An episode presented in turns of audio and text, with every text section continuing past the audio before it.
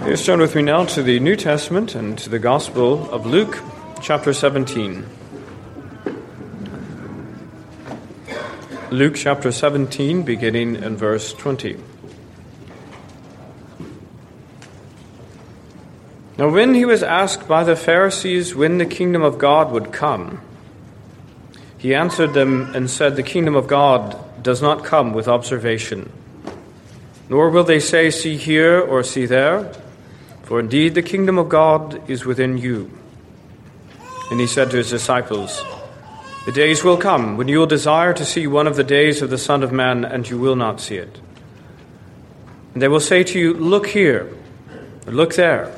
Do not go after them or follow them. For as the lightning that flashes out of one part under heaven shines through the other part under heaven, so also the Son of Man will be in his day. But first, he must suffer many things and be rejected by this regener- generation. And as it was in the days of Noah, so it will be also in the days of the Son of Man. They ate, they drank, they married wives, they were given in marriage, until the day that Noah entered the ark and the flood came and destroyed them all. Likewise, as it was also in the days of Lot, they ate, they drank, they bought, they sold, they planted, they built. But on the day that Lot went out of Sodom, it rained fire and brimstone from heaven and destroyed them all. Even so will it be in the day when the Son of Man is revealed. In that day, he who is on the housetop and his goods are in the house, let him not come down to take them away. And likewise, the one who is in the field, let him not turn back. Remember Lot's wife. Whoever seeks to save his life will lose it, and whoever loses his life will preserve it.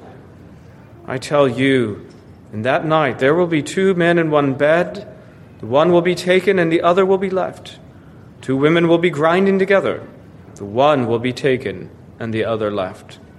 Two men will be in the field. The one will be taken, and the other left.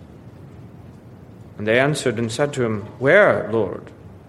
So he said to them, Wherever the body is, there the eagles will be gathered together. Let us pray. Heavenly Father, this is your word. It is a powerful two edged sword, and it does the work that you call it to do, whether in judgment or in salvation. And we pray, Lord, that this day you would do the great work of salvation, of prompting to its warnings, that we might flee to Christ in faith. We ask this in his name. Amen. Amen. This morning we carry on in Luke chapter 17 toward the end in this section that's uh, sometimes called the mini apocalypse.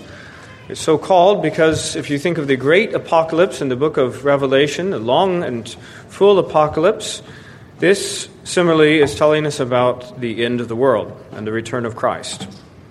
Now, Jesus is on that subject because of the question that the Pharisees had asked him in verse 20. They asked him when the kingdom of God would come. And you may recall the answer to that. He answered them and said, The kingdom of God does not come with observation. But he, of course, wasn't finished answering the real question that he had been asked. The Pharisees' problem, and I think also the disciples' problem, was that, that they were condensing all of the events of the end, all the prophecies, into just one moment, and they thought that that was back then. And so they didn't understand these two different parts of the kingdom of God. Yes, the kingdom of God was, was back then, and it came without observation. It has, in fact, already come, he says, this kingdom. It's among you. But it's without observation because it's a spiritual kingdom. But that's not the end of the story. That's not the way that things always remain. It will not forever remain a kingdom without observation because one day Christ will come and every eye will see him. One day Christ will come in his glory with a universal and immediate observation to the entire world from one end to the other, and he will come to judge the nations. Now the question is what will it be like? What will that day be like? What will be the end like? That's the subject of our sermon this morning. Now, the way that Christ chooses to teach what this future judgment is going to be like is mainly just to point out the way that God has already brought judgment in the past. That is a wonderful, beautiful thing about the God that we serve is that he does not change. In fact, he is unchangeable. Our Lord is the same yesterday, today, and forever. And so there are precedents that we can learn from because we do not look back in the, the past and say, well, that's what, how, what happened there, but we have no idea what the Lord might do in the future. We look at the past as a key in fact, to the very way that he's going to act in the future. And so there are these precedents to learn from the great flood of Noah's day and the destruction of Sodom and Gomorrah. And he says that the return of Christ at the end of time will be just like that. It will happen along these same lines. Now, many things could be said about the way that that happens, and we'll mention some of them. But the main thing, the thing that he's emphasizing, the thing that all emphasize, is that the judgment came suddenly. And by suddenly, I mean dramatically, I mean completely, not slowly, not partially. And mainly, beyond everything else, I mean unexpectedly. That's what I mean when I say suddenly. They're not expecting it. They were eating and drinking, they were carrying on in their normal lives, and suddenly judgment comes. Now, it didn't come without warning. In fact, as we're going to see, there, there was absolutely warning before the flood. There was absolutely warning even for Sodom and Gomorrah, and there will certainly be ample warning for the end of the, war, of the world. But when it comes, the world will not be expecting it. Whatever warnings there are will go sadly unheeded, and judgment will come upon this world suddenly and unexpectedly. That's what Jesus would have us to know about the end. And having known that about the end, he expects us to act accordingly, which we'll speak of. So the title is Judgment Comes Suddenly. And the three points are that the flood came suddenly. Secondly, the destruction of Sodom came suddenly. And thirdly, the end of the world will also come suddenly. Judgment comes suddenly. And the first point is that the flood came suddenly. As it was in the days of Noah, so also will it be in the days of the Son of Man. Now, I'm, I'm all for sermon illustrations. You know that I use them, but I want to say this is no mere sermon illustration that I'm making up. The author of all things, the creator and also the judge, the one who has done these things in the past, the one who will do them in the future, he himself is making this parallel between the flood and the end. He's saying that the way that he acted in the past is the way that he's going to act in the future. And he brings our attention then to the flood. Now, what was it like in the days of Noah? By the way, if you don't believe in the flood, that's your first problem, isn't it? That's very much your first problem. How are you going to learn from the past if you don't believe the Word of God? It's sad to me. It was sad enough that the flood came and took those people away in judgment. How much sadder would it be for future generations not to learn from their mistakes? Well, what was it like in the days of Noah? It says in verse 27 they ate, they drank, they married wives that were given in marriage until the day that Noah entered the ark. Now, it's interesting to me that this is, these are the activities that, that Christ is pointing out. He doesn't point out their sin, because that's what's emphasized, you know, in, in Genesis chapter 6. In Genesis 6 5, then the Lord saw that the wickedness of man was great in the earth, and that every intent of the thoughts of his heart was only evil continually. And then verse 11 the earth was corrupt before God, and the earth was filled with violence. You, you think maybe he'd mention that. But our text only, he only speaks of these ordinary activities eating and drinking and marriage and given, being given in marriage. Well, the difference, of course, is that there's a context. In Genesis 6, God is telling us why there was a judgment on the world justice of God upon sin. And here in Luke 17, Jesus is telling us what the judgment will be like. It will be unexpected. Ordinary life will just be carrying on, and then judgment will come suddenly upon them. Now, I would say just because he's not here specifically pointing out their sin, it doesn't mean that the description, even that he gives of their life, is altogether right. There's nothing sinful in those activities in themselves. are good gifts of God. Eating, drinking, marriage, good gifts of God. But what is missing in all that list? Worshipping, prayer, keeping the Sabbath day, any mention of God whatsoever. None of those things are involved in that list. The world is carrying on ordinary life, and for them, ordinary life is a life without reference to the living God. And that's the problem. That's why judgment is coming. No mention of God, no mention of the one to whom they must give account, the one whom they must love with all of their heart, mind, soul, and strength. That is the, the absolute sum and the greatest of the commandments. No hint of that happening. They are living as if He did not exist, and so it is in our world today. They are eating and drinking, giving, being married, giving in marriage, but they're living utterly without reference to their Maker. And yet, judgment, sudden and final judgment, was hanging over their heads in those days. Now, perhaps they just didn't think that God would take any notice. And if He did notice, perhaps they think He didn't care. And if He did care, perhaps they thought that He wasn't going to do anything about it. And if maybe, maybe He was planning on doing something about it, at least they thought He wasn't going to do anything soon. And that was their great mistake, wasn't it? They were wrong on every one of those counts. They were dead wrong about it because God had noticed, God did care, and God was about to do something about it. Genesis 6:12. So God looked upon the earth, and indeed it was corrupt, for all flesh had corrupted their way on the earth. And God said to Noah, The end of all flesh has come before me, for the earth is filled with violence through them. And behold, I will destroy them with the earth. He had noticed he certainly cares, and he's about to do something. They will be greatly mistaken. Now, let me say again, it's going to come upon them suddenly, but it's not as if there was no warning. In fact, it wasn't just, it was a warning in both kinds. There's, a, there's obviously a visible warning of the ark being under construction. It was, not, it was not a rowboat, it was huge, it was gigantic. And it took a long time 120 years to build that ark. And beyond the visual warning, there was the Word of God. 2 Peter 2 5 says this God, and he did not spare the ancient world, but saved Noah, one of eight people, a preacher of righteousness, bringing in the flood on the world of the ungodly. A preacher of righteousness. It means he was not mute, he was not silent.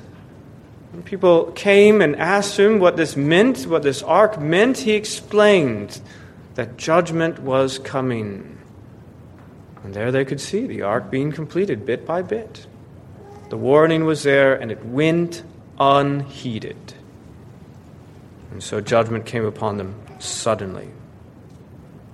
Now, what else could we learn from the flood? Certainly that the destruction was total. That's another way in which, when I speak of suddenly, it's not just unexpected, it, it also is in terms of its totality. There's nothing kind of gradual or halfway about it. It was utterly complete. The flood came and destroyed them all.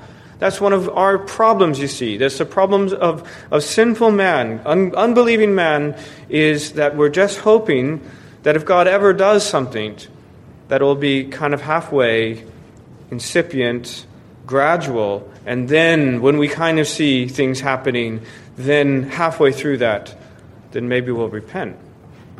But that's not the way that the flood happened. When that sudden destruction came, it was a total destruction. The flood came and destroyed them all. That's what Jesus is reminding us. Again, this, these are not my words. These are, this is the Lord Jesus, the most loving man who ever lived. And he's saying, Don't forget, I once brought a flood upon this world and I destroyed everyone except for eight people. It was sudden and it was total. And it will be like the final end because it will be worldwide and total. The only the difference, of course, is that back then it was it was water, as if it were the, the more gentle agent of cleansing. This dirty, filthy, sin-filled earth was washed with this water, and only the eight pe- remaining people of God's church escaped in the flood. It was cleansed, and, and yet and it, it grew again. As soon as the water receded, in fact, it was incredibly fertile, with many, many kind of implications for the, the world that was was then thereafter, the next time it'll be cleansed with, fire, and the destruction will be even greater. Well, anyways, we should learn, shouldn't we, first of all, that the flood came suddenly. But if that weren't enough, Jesus goes on to t- tell us, secondly, the destruction of Sodom also came suddenly. Right? Likewise, verse 28, as it was also in the days of Lot, they ate, they drank, they bought, they sold, they planted, they built. Keep in mind, by the way, how Sodom was described in Genesis 13, okay? It wasn't a dump, it was a beautiful place. Lot lifted his eyes and saw all the plain of Jordan, that it was well watered everywhere before the Lord destroyed Sodom and Gomorrah. There has to be an editorial explanation there. Like what? A dump? Like the garden of the Lord. He's talking about Eden. Like the land of Egypt as you go towards Zoar. That's not the desert. That's the nice part. That's the, the flourishing, beautiful agricultural part. And he says that's the way Sodom and Gomorrah used to be. That's why Lot chose to live there. Lot, uh, uh, you know, uh, Abraham says, Lot, you can go that way, you can go this way, take your pick, I'll, I'll just go the other way. And he looks around and he sees just how beautiful the plain of the Jordan is, and that's why he goes and lives in Sodom in the first place. And so it would seem, at least to me, an unexpected place for the judgment of God to fall. That's our, our thought, isn't it, sometimes?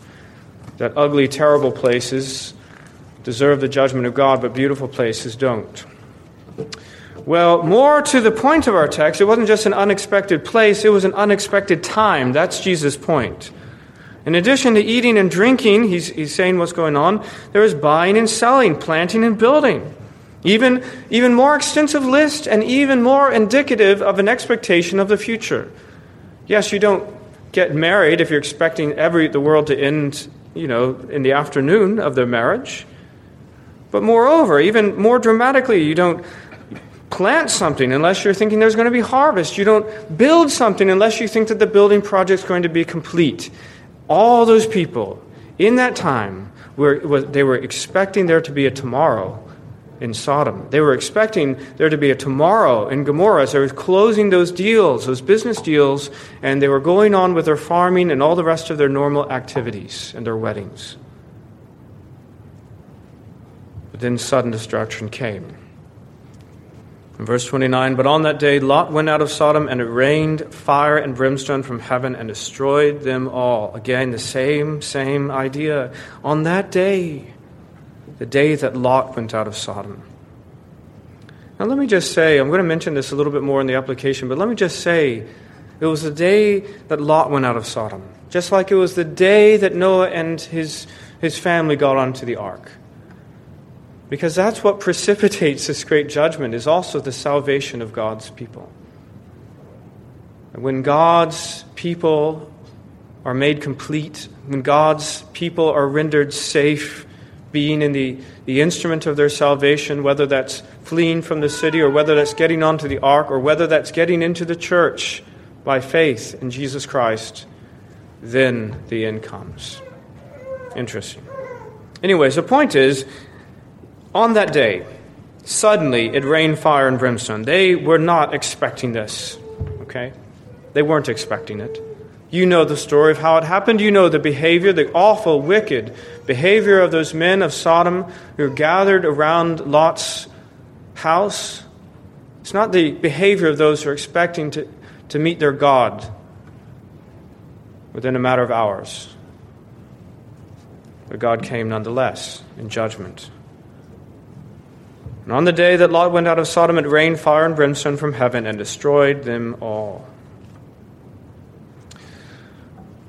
Judgment came suddenly. As it did in the flood, so also did in the destruction of Sodom and Gomorrah. And thirdly, so also will it be with the end of the world. The end of the world is going to come suddenly.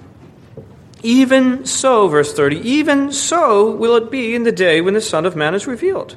It's going to be just like that. Now, that word revealed, by the way, that's where we get the word apocalypse from. That's what it is in Greek. When the, when the, the Son of Man is revealed. That's very much to the point of what was said earlier. Look, the kingdom of God is happening. Now, what are you, what are you asking here, Pharisees? You're asking about the kingdom of God. Let me tell you about the kingdom of God. It's actually already here. It's already among you. It's a spiritual kingdom, and it comes without observation. Now, if you're asking about the days of the Son of Man, when I'm going to be revealed, well, I'll tell you something else about that. Back then, he was in his a state of humiliation. We saw him, people looked at him, and there's nothing special about him. Even, even those like John the Baptist, as it were, looked twice at Jesus to see whether he really was the Christ.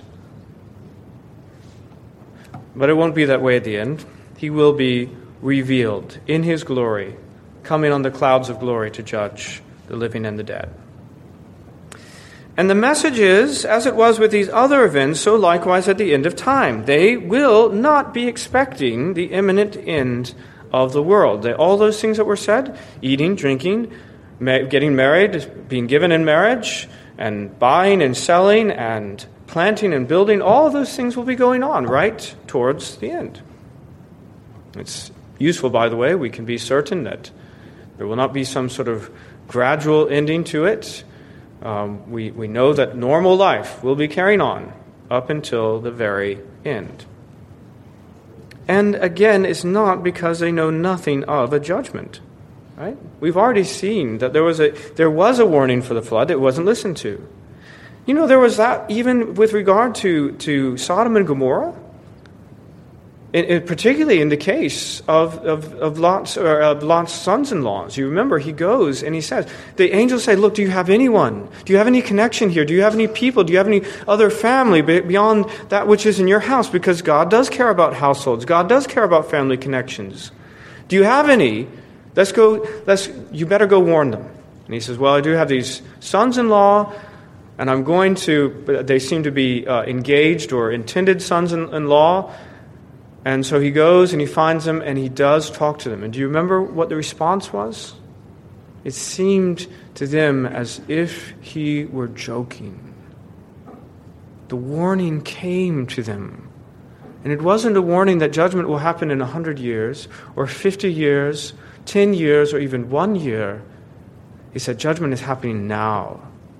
At this very time, judgment is about to come on this, this very city and they scorned it. And that's the way it's going to be at the end of time as well. 2 Peter 3 3 says this Knowing this first, that scoffers will come in the last days, walking according to their own lust, and saying, Where is the promise of his coming? Now that's really interesting. These scoffers know something about the end. They know that there is a promise of his coming. They know that there is a promise of, of the Lord coming in judgment, and yet they scoff at it. For since the fathers fell asleep, all things continue as they were from the beginning of creation. That's their observation. That's exactly how they prove that judgment isn't coming, because they look out into the world and they see ordinary activities going on. They see eating and drinking, marriage and giving in marriage buying and selling, building and planting, and that is their proof that judgment is never coming.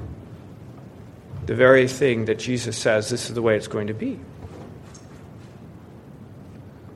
For this, by this, they willingly forget that by the word of God the heavens were of old, and the earth standing out of water and in the water, by which the world that then existed perished, being flooded with water. But the heavens and the earth, which are now preserved by the same word, are reserved for fire until the day of judgment and the perdition of ungodly men. Isn't that a sudden sort of thing? That right now, the, the whole world that we see is being preserved by the Word of God. It was made by the Word of God in the first place, and now it is being preserved by a Word. And that word was actually the same word which once declared its destruction in the flood. The word that is upholding the world for the moment is the same word which ordained sudden destruction upon Sodom and Gomorrah and all their wickedness. And that word upholds the world for a little while longer, being reserved for what? For judgment. This is the situation of the ungodly in this world. They, at this very moment, are being upheld by the Word of God. And the world around them is being upheld by the Word of God in order that they might come to judgment. And they know about the promise, you see. They scoff at it. Somehow or another, the word has come to them that the world will end and that they will be judged, and yet they scoff at it. How sad. Well, brothers and sisters, let me say that judgment comes suddenly. And the way that we think about these things, the way we apply them, is first of all, I would say, behold your God. That's application number one. Behold for everyone. Believers, unbelievers, everyone, behold your God. This is He. I know that there are those who want to make a different God. There are those who want to make a toothless God that would never hurt a, a, a flea, that He's sort of, um, I don't know, Father Christmas, and that uh, he, He's going to deal kindly even with the worst uh, sin, even apart from any recognition of what He's done or faith in the Lord Jesus Christ, all the rest of it. Well, I hope you see that that's a lie of Satan. Okay? That sort of picture that you just that, that you might have in your head about this toothless God who would never never bring judgment upon anyone, you understand who who first came up with that idea? The people who lived in the time of the flood. Okay? That was their idea of God. They said, I don't know if God notices. If he notices, I don't know if he cares, but if he cares, he's not going to do anything about it. And Noah, this this old guy here is telling us that God has appeared, has spoken to him, and he's given the word of God, and that destruction is coming. And in fact, when this ark is done, that the world is going to end. But we don't believe it. Our God would never do such a thing. He's toothless, and he's not ever going to judge us. And they were wrong. And I want us to understand that a toothless God is not one that we worship. Right? It doesn't bring us in, in awe before the living God. It doesn't bring us in the presence of a holy God who is too holy to, than, than to behold sin or to let it to carry on forever. He must judge it. He must bring it into to judgment. This God is no one to trifle with. Okay? He's, he's not someone to trifle with. He is a holy God. That's what it says in 2 Thessalonians 1 7. And to give you who are troubled rest with us when the Lord God is revealed from heaven with his mighty angels in flaming fire, taking vengeance on those who do not know God and on those who do not obey the gospel of our Lord Jesus Christ. These shall be punished with everlasting destruction from the presence of the Lord and from the glory of his power when he comes in that day to be glorified in his saints and to be admired among all those who believe, because our testimony among you was believed. Is that great? That's the thing. It's, it's all to his glory. His humiliation, Christ's humiliation, was very much to his glory. There he was, despised and rejected by men. There he was, by his stripes we are made healed. We are healed, and, and, and we are given salvation through the, the, the letting Christ be destroyed, judgment coming upon him. But now, if the Lord were, were to let all that stand as it was, he wouldn't be glorified. But when he comes in his glory with everlasting destruction in his hands, then he will be glorified in the eyes of his saints. And we should glorify him even today.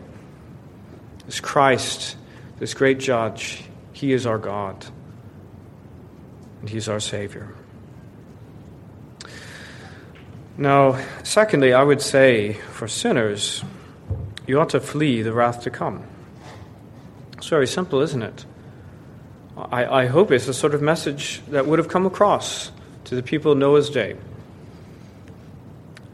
Judgment is coming. Flee the wrath to come. There's plenty of room on this ark. Now, this time is, is not a physical ark that you walk into. Rather, it, the, the door into this ark is the Lord Jesus Christ himself. He says, I am the door. Right? And he says, if anyone comes in by me, he will be saved. Anyone who comes in by faith in the Lord Jesus Christ, you put your faith in Christ, you receive his gift of salvation, and you're in the ark.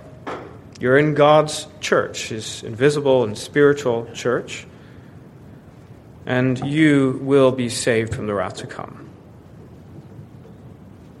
flee the wrath to come. But if, on the other hand, you hear these warnings and it means nothing, just re- be reminded of what Proverbs 21, uh, 29 1 says He who is often rebuked and hardens his neck will suddenly be destroyed in that without remedy. Because that's the situation of the ungodly. God, in various ways, has brought warnings for them. Even in their own conscience, they know these things. There's an understanding of God even among the, in the heart of the one who seems to be farthest away from Him. And the question is, what do you do with the warnings that come to you? And my advice to you is that you should heed them. Obey the gospel is the word. Those who don't obey, well, obey the gospel then. How about that? It's not hard. We're not asking anything great. Put your faith in the Lord Jesus Christ, and He, in grace, actually will forgive the greatest of sin. That's the thing that's true about it. Yes, He will forgive the absolute worst sin, and that freely, completely, utterly. There's no one who's beyond His, his grace. You can't, you can't say, I'm going to make my own ark and refuse the one that God has given. You've got to come through the one door of Jesus Christ. Sinners flee the wrath to come. My third application is for the saints, for God's people, that we ought to live a holy life. 2 Peter 3:11 of course makes this precise application. Therefore, since all these things will be dissolved, it's going to happen, what manner of persons ought you to be in holy conduct and godliness? Looking for and hastening the coming of the day of God, because of which the heavens will be dissolved, being on fire, and the elements will melt with fervent heat. Nevertheless, we, according to his promise, look for new heavens and a new earth in which righteousness dwells. Now, so this is, in summary, the whole thing. The world is going to end. All of it's going to be, all of it's going to burn. But here's the application. Therefore, beloved, looking forward to these things, be diligent to be found by him in peace without spot and blameless. That's the thing. We know that the world is going to end. We know that this holy God is coming in judgment. What should we be like then? The answer is that we should be without spot and blameless. We should not fall into the things for which this world is going to be judged. Rather, we should be living lives of holiness that befit a holy God. Be holy, for I am holy, he says. Fourthly, and as it were, by the way, I would just point out, I hope something that you has come to your mind in the course of this, which is that atheist science, quote science, is wrong. Okay? It's wrong. The whole idea of, of, this, of secular atheistic science is uniformitarianism. The idea that everything that happens now is the way it has always been, and what is happening now is the way it always will be. Uniform. And all of this is saying that that is a lie. Do you understand? It's not always been this way. God in the past has suddenly intervened with dramatic changes to this world. The flood was dramatic. And God will, in the future, intervene in a dramatic and supernatural way. And so we cannot, with any validity, look and say, I can explain exactly the way things have happened using only what I see now, because that's the whole point. Jesus is pointing out the, the fallacy of imagining that, that, that things are happening what we perceive as is normally, and that's the way it's always going to be. He's saying that's wrong. And it's the kind of thinking that says that this uniform world just kind of evolved slowly and is never going to go anywhere else, you know, anytime soon or any kind of quickly. That's the kind of thinking that has edited God out of the whole program. And that's why sinners carry on in their sin. No. God has created suddenly. He has destroyed this world already suddenly, and He shall do so again. And we need to put our faith in God and not in atheist science. Fifthly and finally, I would say this Saints, take comfort because the church is precious to, to God. Okay? That's what I want to say about all this. I mean, if we, we certainly, yes, we should, we should certainly repent and we should certainly live lives of holiness. But isn't it just wonderful the way that the church is so precious and so upheld by the living God? It seems to be the only thing he really cares about. I, I know he cares about other things, but you understand, by comparison, this is the thing that he really cares about the application of the day that Noah entered the ark and the day that Lot left Sodom, you see that he's pointing these things out. He could have said, he could have said these things without that.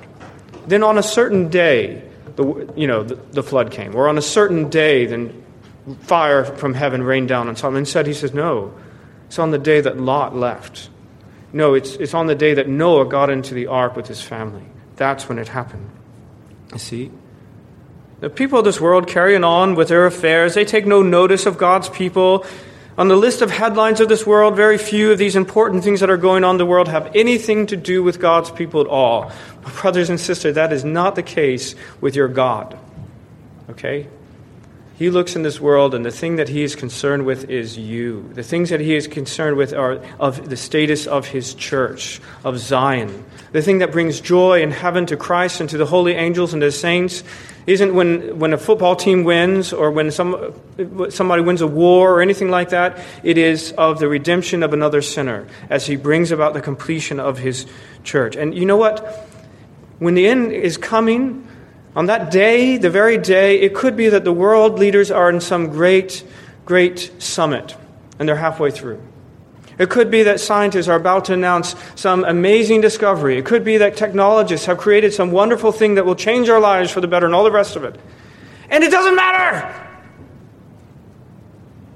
Anything could be going on in this world, and God could care less. You know what is going to bring about the end?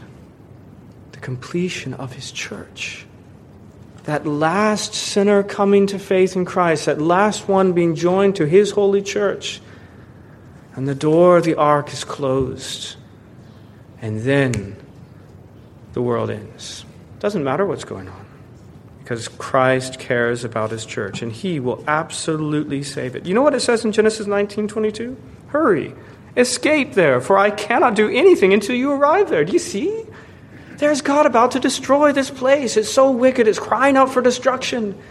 And, and, and the angel says, I can't do anything until you get to your place of safety. He's waiting.